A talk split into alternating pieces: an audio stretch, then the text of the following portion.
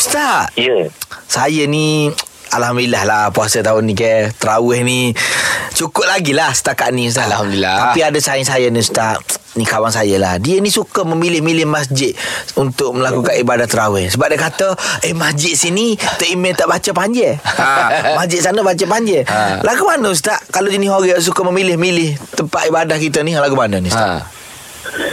Okey, sebenarnya ada beberapa hadis Nabi juga, beberapa ulama tentang apa tempat kita solat di masjid ni kan.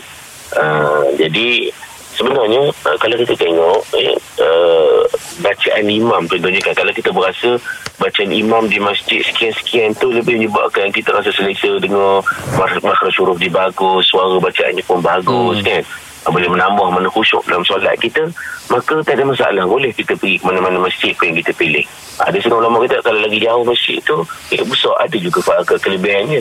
Sebab Nabi kata dalam hadis surat Imam Muslim, inna 'azaman nasi ajra fi salati ab'aduhu ilaiha mamsha, maka sesungguhnya manusia yang paling besar ganjaran dalam solat ialah mereka yang paling jauh menuju ke arahnya. Lagi jauh masjid itu lagi besar pahala di sana. Jadi kalau tapi kalau ada masjid yang dekat tu, kalau masjid jauh dia baca imam pun tak berapa nak apa, tak nak bagus, baik semayang masjid yang dekat sikit.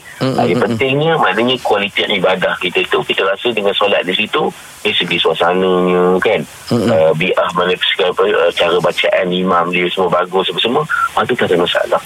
Itu boleh diharuskan untuk kita milih mana-mana masjid. Sebab Nabi pun diberitahu kepada sahabat, dia kata apa, Iqra' alaihi al-Quran, bacalah Al-Quran kepadaku.